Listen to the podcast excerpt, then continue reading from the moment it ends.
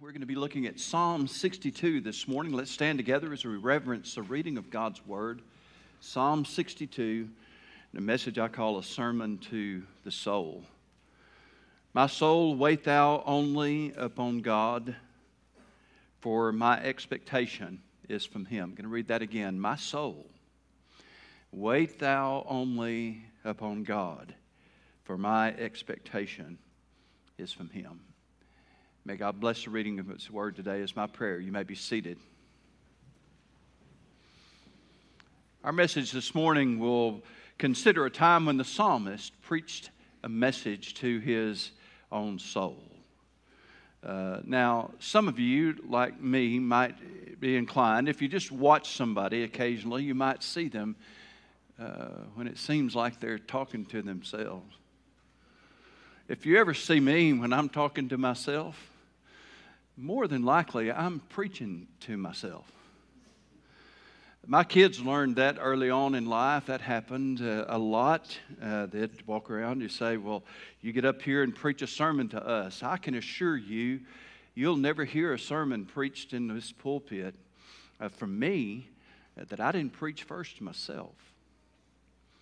The psalmist was doing that. It may seem a little bit out of place since, after all, the Psalms were songs. But then, as now, many of our songs are simply messages, sermons that are put into poetic form and then ultimately set to music. And when we set something to music, it gives it a power that is even greater than the mere spoken word. Uh, we all know that. I've never really understood my own fascination with music. I can't look back in my life and remember a time when that fascination was not there. Unfortunately, my brain does not seem to distinguish well between the sacred and the secular. Uh, I grew up singing the old hymns from our old ABA red hymnal, and uh, I have all of those, many of those committed to memory, and uh, they have been there my whole life, and I fully expect them to be there until I die. I'll remember them as long as I can remember anything. But then I also remember Jeremiah was a bullfrog was a good friend of mine. So I could sing that and I could sing There's Power in the Blood. I could do either one of them equally as well in a whole bunch of country music. You know, it just, it all gets in there. I can't really understand or contemplate what goes on in anybody else's mind. I don't know if your mind works that same way, but I know mine does. Uh, when I can set something to music, uh, I can remember it better. It just seems like it just gives it a direct path into my brain, into my memory, and yes, into my heart. And if we sing them often, they stay with us forever. It shouldn't surprise us then that David and many others in Scripture that wrote the Psalms uh, were setting their messages to music, things that they thought of, things that moved them, things that stirred their hearts. Things, yes, sometimes that convicted them. They set them to music. I don't know if any of the rest of you have this problem, but I get songs stuck in my head sometimes that I can't turn off. Does anybody else have that one? Oh, my goodness. And it's not so bad until you're trying to go to sleep at night and you can't get the thing to shut off. It just keeps going in your head. I, I don't know how, that's the power of music. Words set to music go to the brain, go to the heart. One of the great things about singing is it doesn't require an audience. Sometimes you can sing worship and praise to Almighty God when the only one around to hear it is you and Him. Songs of praise to God. And yes, sometimes we can sing a message to our own soul. I can picture the psalmist sitting out on the hills of Judea in his early life with uh, the sheep. Uh, maybe uh, he's leading them along and singing a song. Maybe he's sitting up on a hillside watching them as they contentedly graze below in a pasture. And he begins to sing those sweet psalms, the songs of Israel. You may not be called of God to preach a sermon. You may never stand in front of an audience and speak a message. You may never really even sing a message to someone else. But whether it's set to music or whether it's just spoken, you can and should preach a song to your own soul, a message, a sermon to your soul.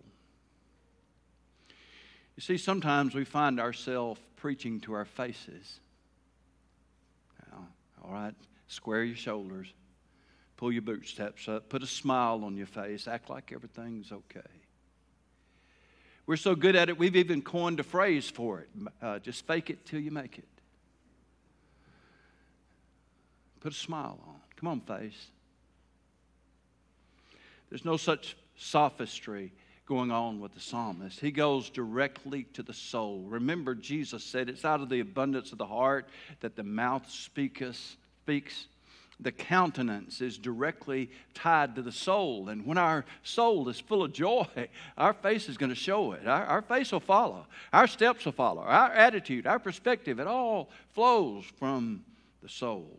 And so there's times when he speaks about his soul many, many times if you read the Psalms over and over again. Perhaps most, famously, Psalm 23 and 3, he said, He restoreth my soul.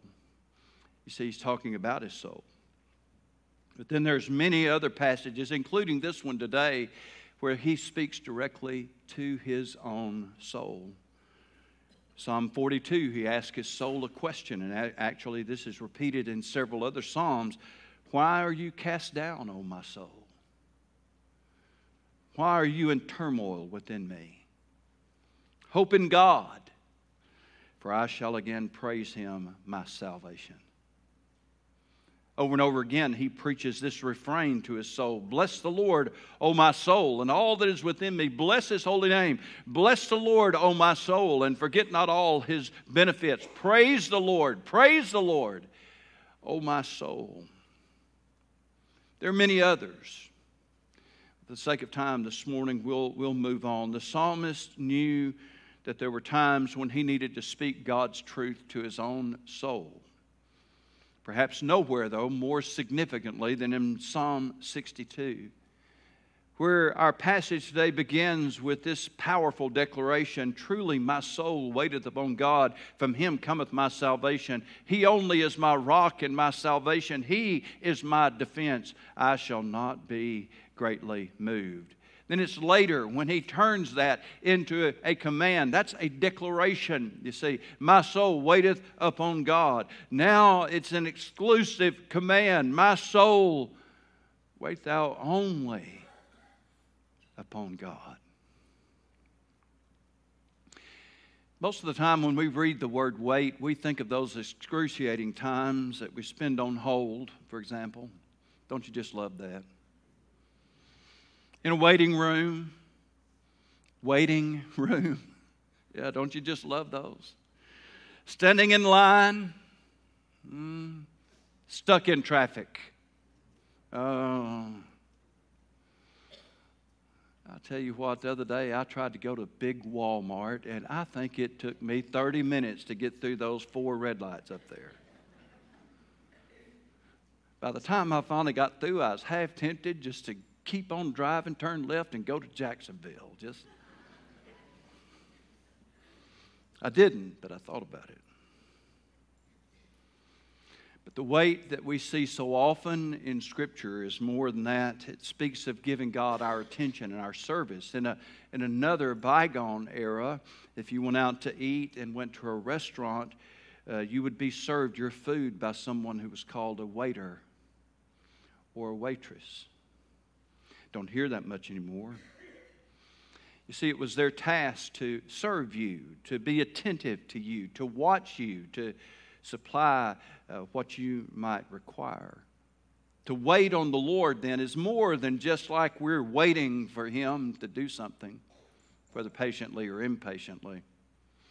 It is to be attentive to Him, to be watchful toward Him, to have our minds and hearts focused on Him, to wait upon the Lord. This concept is extolled over and over and again, perhaps most famously in Isaiah 40 and 31 They that wait upon the Lord shall renew their strength.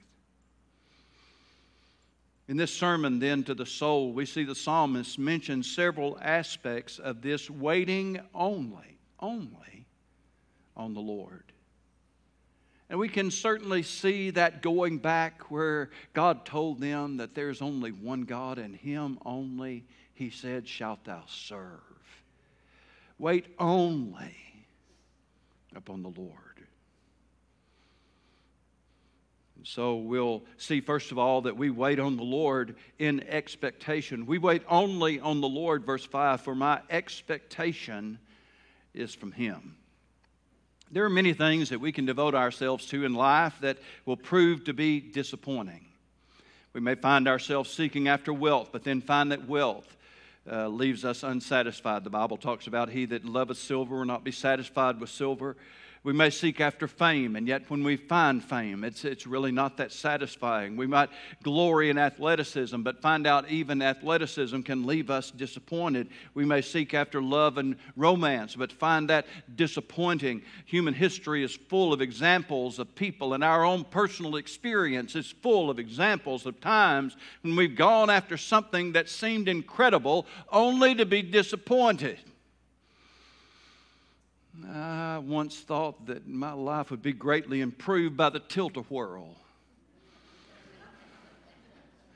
My mother, you see, would not let me ride the tilt a whirl, even though I was tall enough, and we didn't even have much of those things back then, but I was tall enough, big enough. No, you're not going to get on that thing.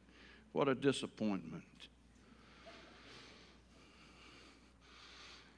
I'm just kind of funning with you a little bit today. I really didn't think my life was going to be greatly improved by the tilt a whirl, but you know how it is. You get something in your mind, you think, this is going to be great, and then it's not. God is an unending source of delight when we delight ourselves in Him. No man who devotes himself to God, no woman who devotes herself to God will end up with a life consumed in bitter disappointment, saying, I wish that I would have spent more time sinning. Nobody does that. Yes, there are times when God may not do what we hope that He would do. We can't always explain that. I can't understand it. We're not even asked to. God just tells us, My ways aren't your ways. Neither are my thoughts your thoughts. And as the old poet said, even when we cannot trace his hand, we can trust God's heart. We know God loves us. And we know that He is doing what is best for us and what is best for His glory. We know that He has a plan even when we can't see all that.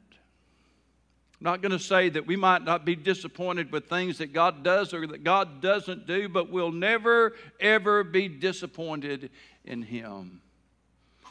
I'm preaching to somebody this morning who's feeling right now the bitter sting of disappointment. It might have been with a relationship that didn't work out the way you planned. It might have been with a job that you thought was going to be there that's just not. It might have been with some investment that you thought was going to be wonderful and it soured on you. You're feeling the bitter sting of disappointment.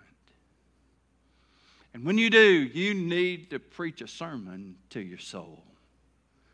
Because if nothing else happens through this, you have been reminded that the things of this world will not ultimately satisfy the longing of our soul, but there is one who always will.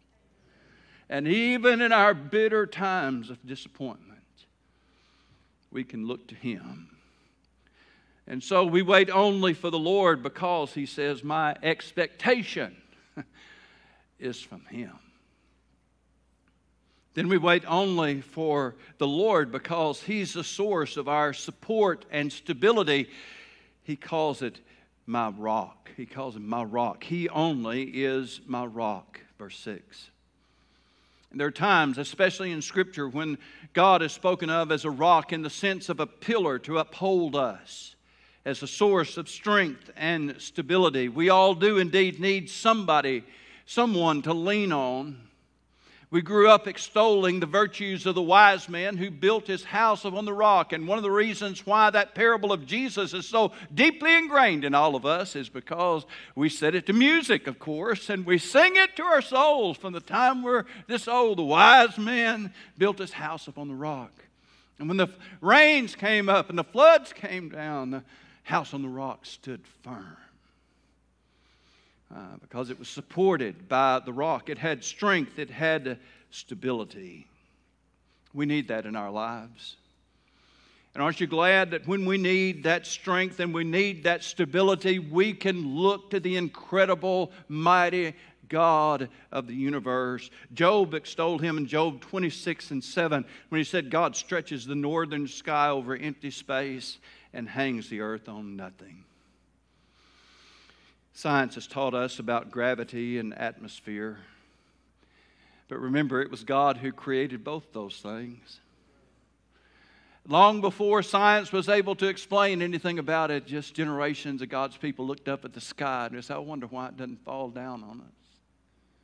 Stretched from sky to sky, it's not a pillar inside anywhere look at the stars and wonder how are those stars held in place? Guess what? After all these generations science still wonders. You see the stars follow their courses. We know that their best theory these days involves something called dark energy and dark matter because the stars are far too far away from each other to exert any gravitational influence on each other so that they would held in, be held in place in those galactic spirals that we've all learned to know and consider so beautiful. It's not gravity. They, they, they really have no explanation for what holds them together and what keeps them following their courses. Dark matter, they say, dark energy. Yet for all this time, they've never been able to go out and get a bucket of that stuff and bring it back. They think it has to be there. I'll give you another, uh, another reason why the stars are held in place. Now, the Bible tells us that Jesus Christ it, by Him, all things are created, and by Him, all things consist. That is, all things are held together. Jesus is the power that holds the universe together. Generations of people have looked to Polaris. It's always in the north, due north. If you know where to find it tonight, you can go out there and look at it. It'll be north. You'll never see Polaris suddenly over there in the west. Mm-mm. It's been due north for generation after generation after generation after generation. It'll be due north for as long as God keeps it there.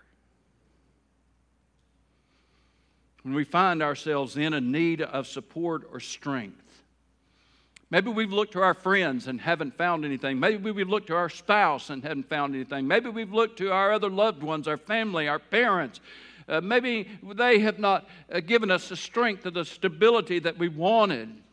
And so we find ourselves in need of strength. And who am I going to depend on? What's going to hold me up? What's going to get me through this? It is time for us then, in that moment, to preach to our soul and say, Our soul, our God, rather, is our rock. He is dependable. Though I have applied this to the stars, I could just as easily apply it to the stones. That's what the psalmist did. Have you ever looked at those amazing outcrops of rock and wondered how long they've been there? Generation after generation after generation. God is my rock. We preach to our souls then in expectation because God does not disappoint. We preach to our souls then for strength because God is dependable. He will sustain us. We preach to our souls then for salvation. Verse 6, He only is my rock and my salvation. In verse 7, In God is my salvation. This is a vital passage for our understanding, for our eternal destiny itself is at stake. I'm talking about heaven or hell this morning. He only is my rock and my salvation. That means God only is my salvation. Humanity has had from time immemorial a tendency to place its faith on something we can touch, something we can do, something we can perform, something that we can see with our eyes. Many then speak of salvation in terms of their baptism. Well, I was baptized. But you know, baptism is not in this passage at all. He only is my salvation. In God, is my salvation. Salvation is of the Lord. I don't want to diminish the role of baptism at all as a picture of our faith, but faith must first be there. That was greatly demonstrated in Acts chapter 8 when Philip said to the Ethiopian, when he said, What keeps me from being baptized? We've got some water here. And Philip responded, If you believe with all your heart, you may. And he confessed, I believe that Jesus Christ is the Son of God. He believed. He was baptized. The Bible teaches believers baptism, not infant baptism. Bible teaches us then that you're not baptized in order to be saved, but baptized because you are saved.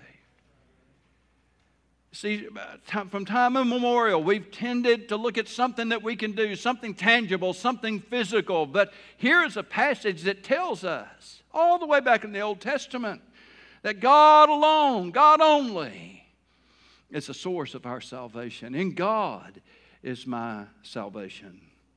Salvation is not in the church. The church has no salvation to give you. We don't.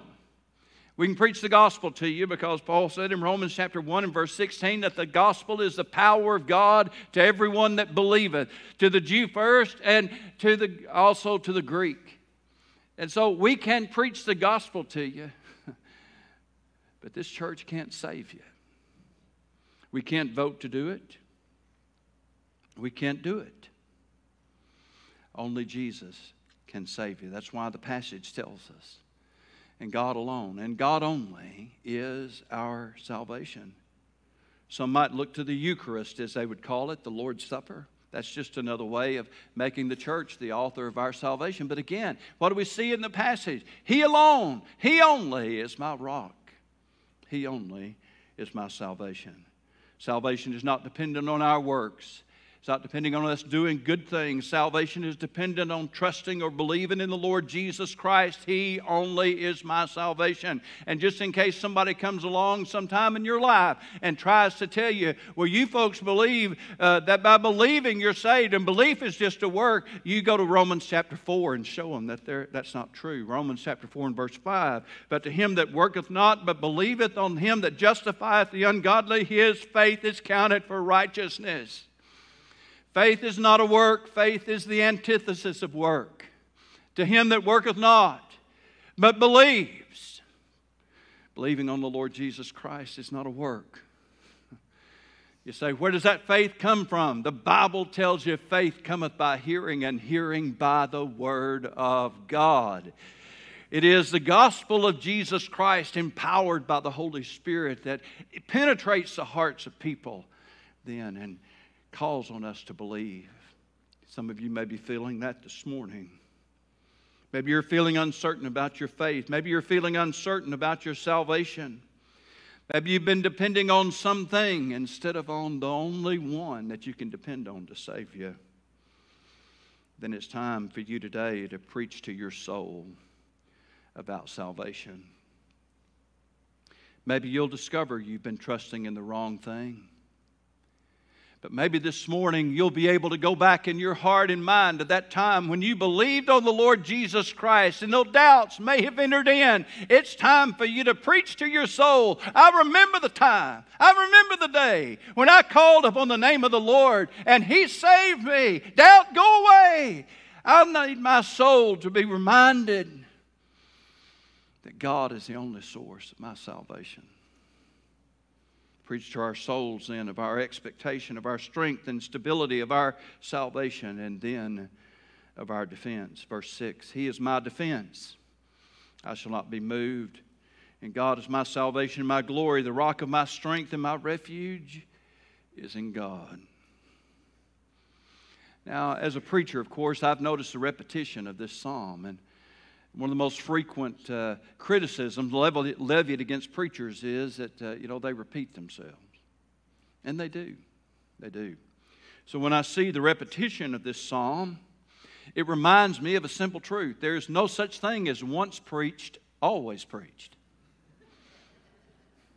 You know why we repeat things? Because we need to hear things again. Just because we heard it once say, I've heard that, I don't ever need to hear that again. No, that's not what this Bible is demonstrating for us here. How many times does he say it? Wait on God, wait only on God.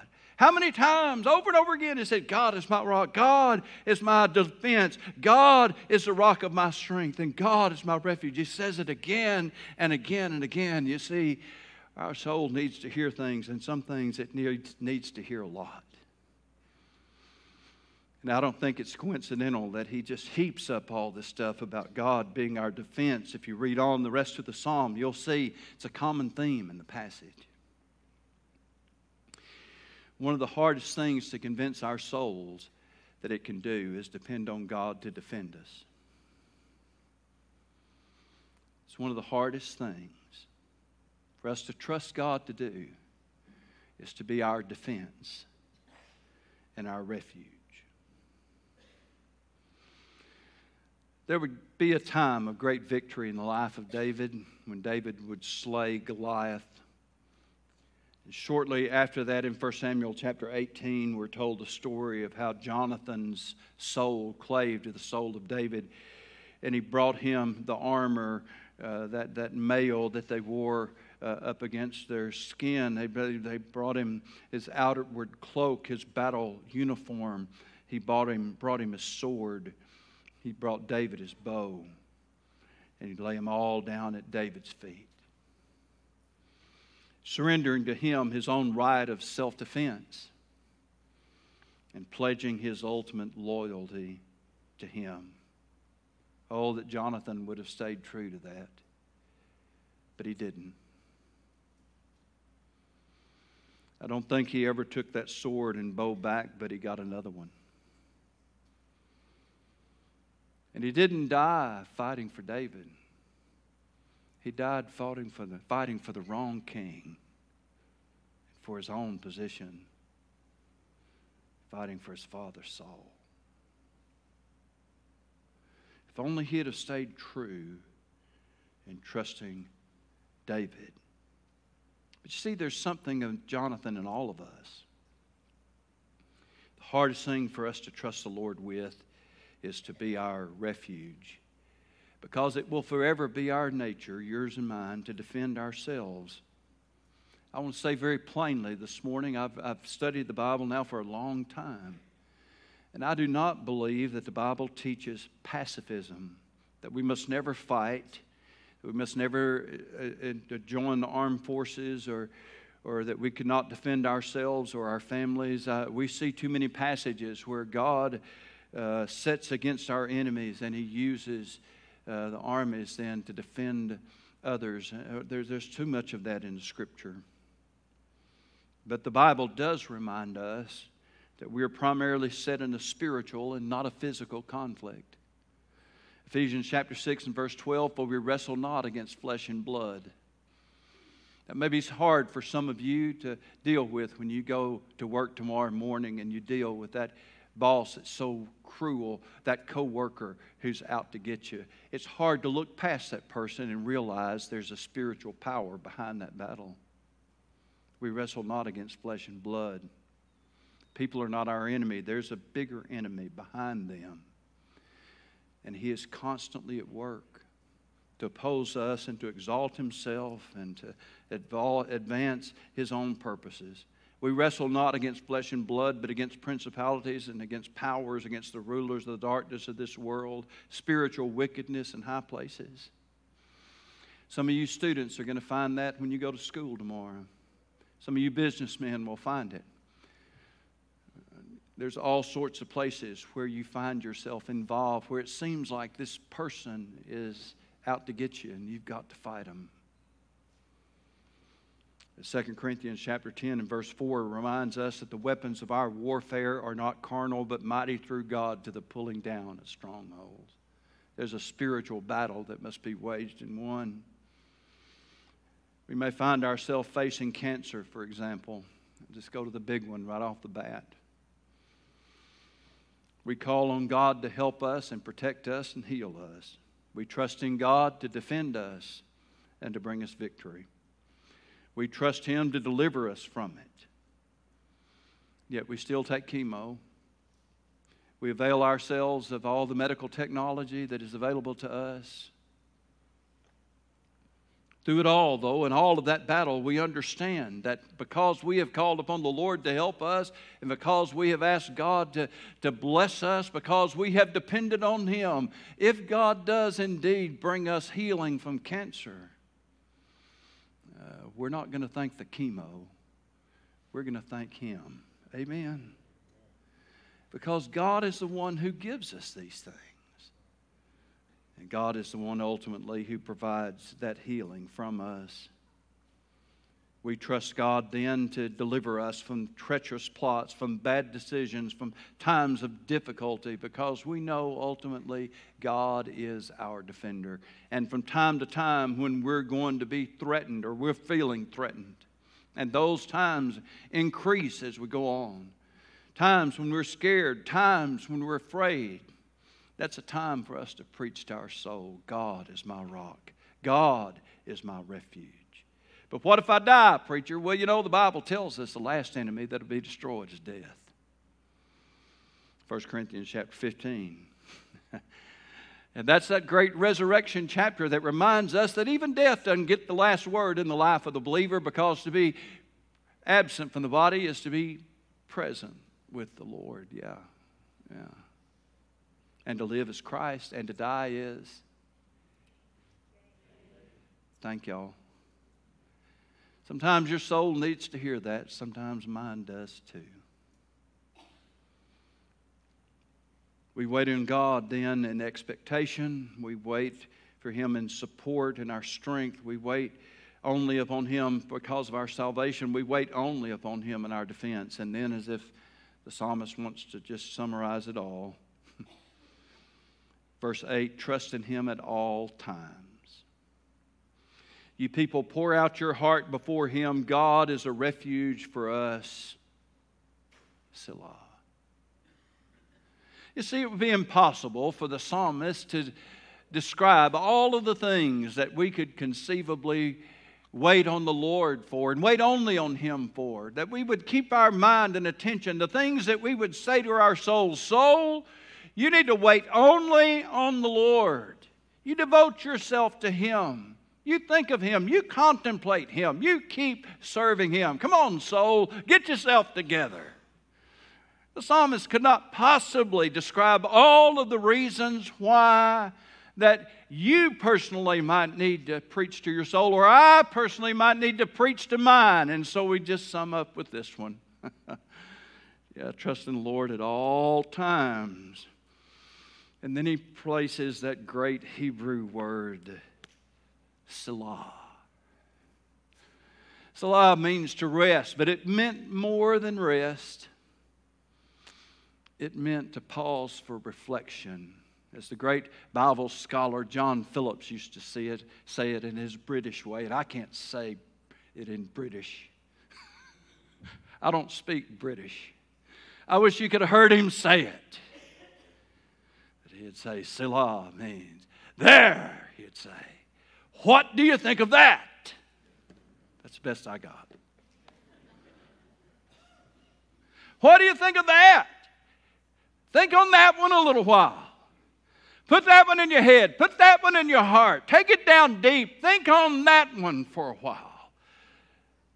Trust only in God. Say to your soul, trust only in God at all times. At all times. Today might not be your day, but there will be a day when your soul needs a good preaching to. Not your face, Not just tell your face to put on a smile and keep on acting like everything's good and fool everybody, but to preach to your soul. And the psalmist gives you a great message to preach to it Psalm 62. But it all starts with that truth of salvation. You see, if you don't know God, the things I'm talking to talking to you about today are mostly mysterious. How do you have a relationship with God? Well, you know, Jesus told us a long time ago, you must be born again. I'm not going to preach another sermon to you, but I will tell you this. Jesus told us you must be born again. All of us have a birthday. You know what that date is. Mine's April the 9th, 1959. It's a very specific point in time. I was born. I don't remember the hour my mama did, but I've forgotten. I thought maybe she wrote it down in my birth book, but she didn't. But she did for my brother and sister, but mine was. Sorry, Mom, I had to put that in. I don't know. I don't know. It's probably on my birth certificate. Uh, the point being, your birthday happened at a specific point in time. And if you've been born again, the same thing took place. The new birth is like the old birth in that sense. It's a moment in time. What happens? You understand the gospel of Jesus Christ, that He died on the cross, was buried, rose again. That's the good news of the gospel. That He did so to pay the price for your sins. You believe it, you receive it. You say to God, God, I receive this for myself. Forgive me of my sins. Be my Savior. And the Bible tells us he came into his own, Jesus did, but his own did not receive him. But as many as received him, to them gave he power to become the sons of God, even to those that believe on his name. Can you go back to that moment in time when you received Jesus Christ as your Savior? Not talking about when you were baptized, not talking about when you joined the church, not talking about when you got your first communion, not talking about any one of a thousand other things. I'm talking about a time when you received Jesus Christ as your own Savior. And you know then, because you can go back to it, you can preach it to my soul. Oh, my soul. I know how I got saved, I know when I got saved. And because I do, I know, I know that the last enemy that's going to be destroyed in my life is death. And that when death claims me, then eternity is going to find me in the presence of my Lord Jesus Christ. To be absent from the body is to be present with the Lord. You have that assurance today. I ask you to stand together, please.